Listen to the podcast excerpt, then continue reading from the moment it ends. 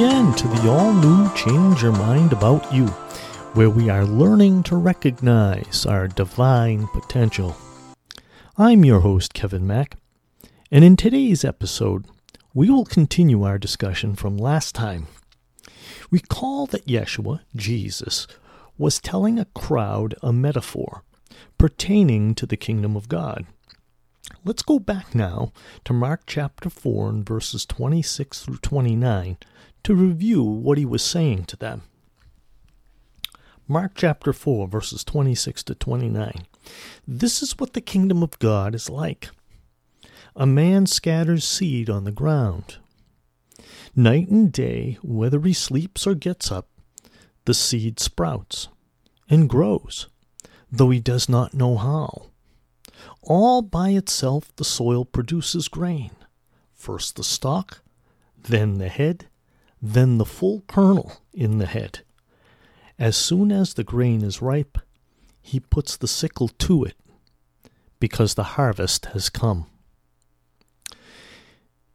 As this metaphor pertains to the transformation of human beings, I ask the question to think about the terms seeds, sprouts, and full kernel, and how they could be interpreted. Hmm.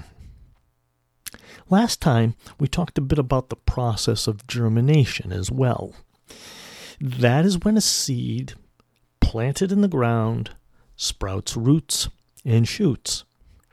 The roots anchor the sprouting seed into the soil to draw moisture and nutrients from the soil to support growth, while the shoots extend upward, penetrating the surface of the soil and continuing to reach upward above the soil, seeking light. Thus, in the process of germination, there is both a downward and upward component necessary to promote growth of the sprouted seed.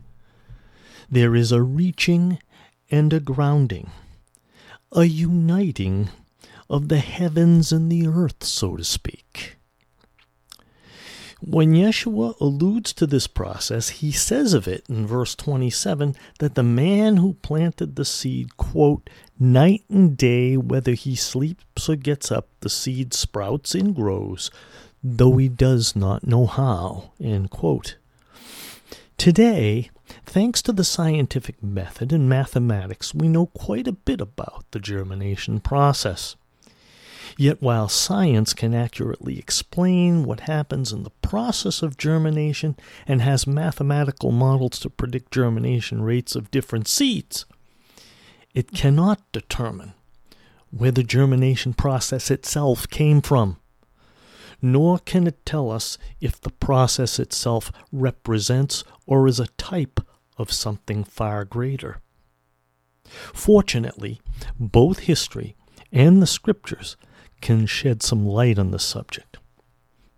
According to an article in the Israel Journal of Botany titled The History of Germination Research and the Lesson It Contains for Today, quote, when the ancient Egyptians entombed their mummies, they added a special vessel containing seeds prepared for germination as a symbol of the mystery of death, resurrection, and life after death. This belief in resurrection was not restricted to the Egyptians, but is common to many peoples and religions. Seed germination occurs frequently in the scriptures of the various religions as a symbol of this nearly universal faith. It is no wonder that germination became the symbol of these mysteries, as it is itself something of a mystery. A thing apparently dead, a seed, which even today, by simply looking at it, we cannot say whether it is dead or alive, when submitted to the right conditions, comes alive, sprouts a whole new plant, and creates a whole new generation. End quote. Recall Yeshua's metaphoric phrase the seed sprouts and grows, though he does not know how.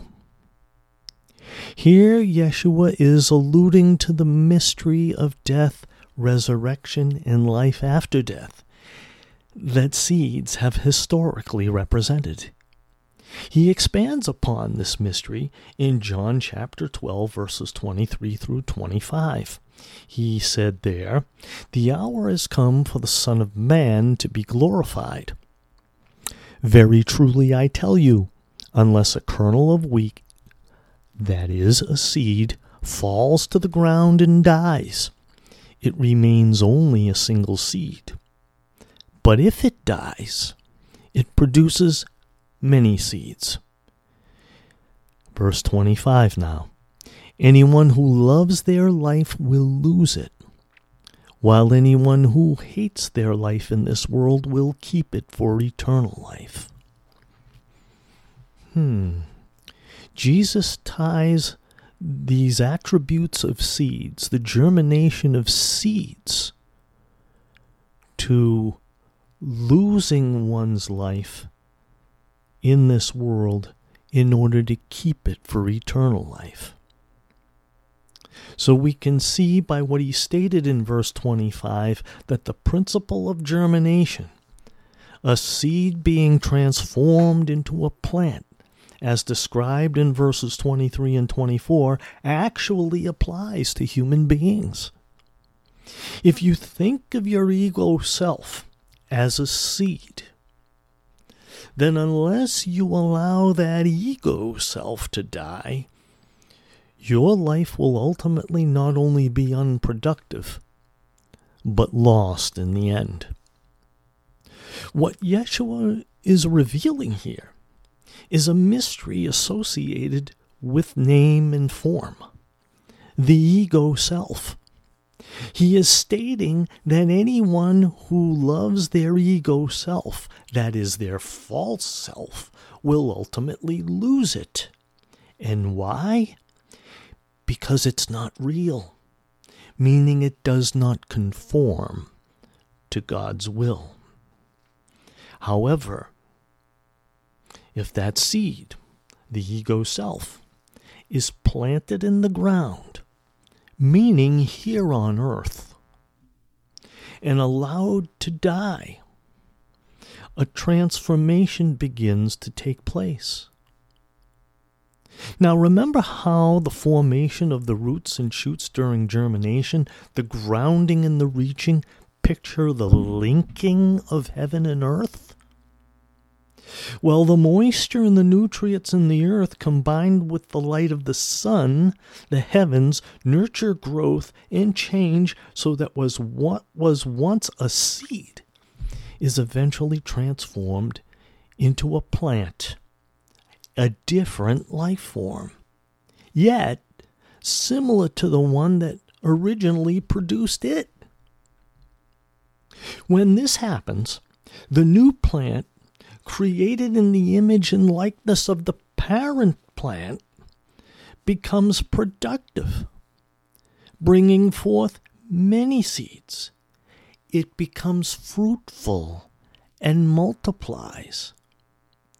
It can do that because it is taking on a longer lasting life form, created for that purpose.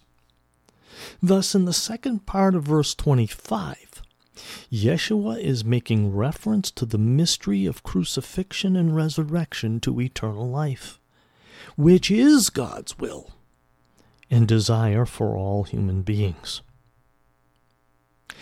If you think about it, then, physical human beings may be referred to as divine seeds. They are not intended to remain as seeds physical beings with name, form, and an associated ego. They are intended to give up, that is, sacrifice their false ego, in order to embrace their true selves as God created them, in God's own image and likeness. Does such a transformation happen right away? No, obviously not. It happens gradually over time. That's what time is for.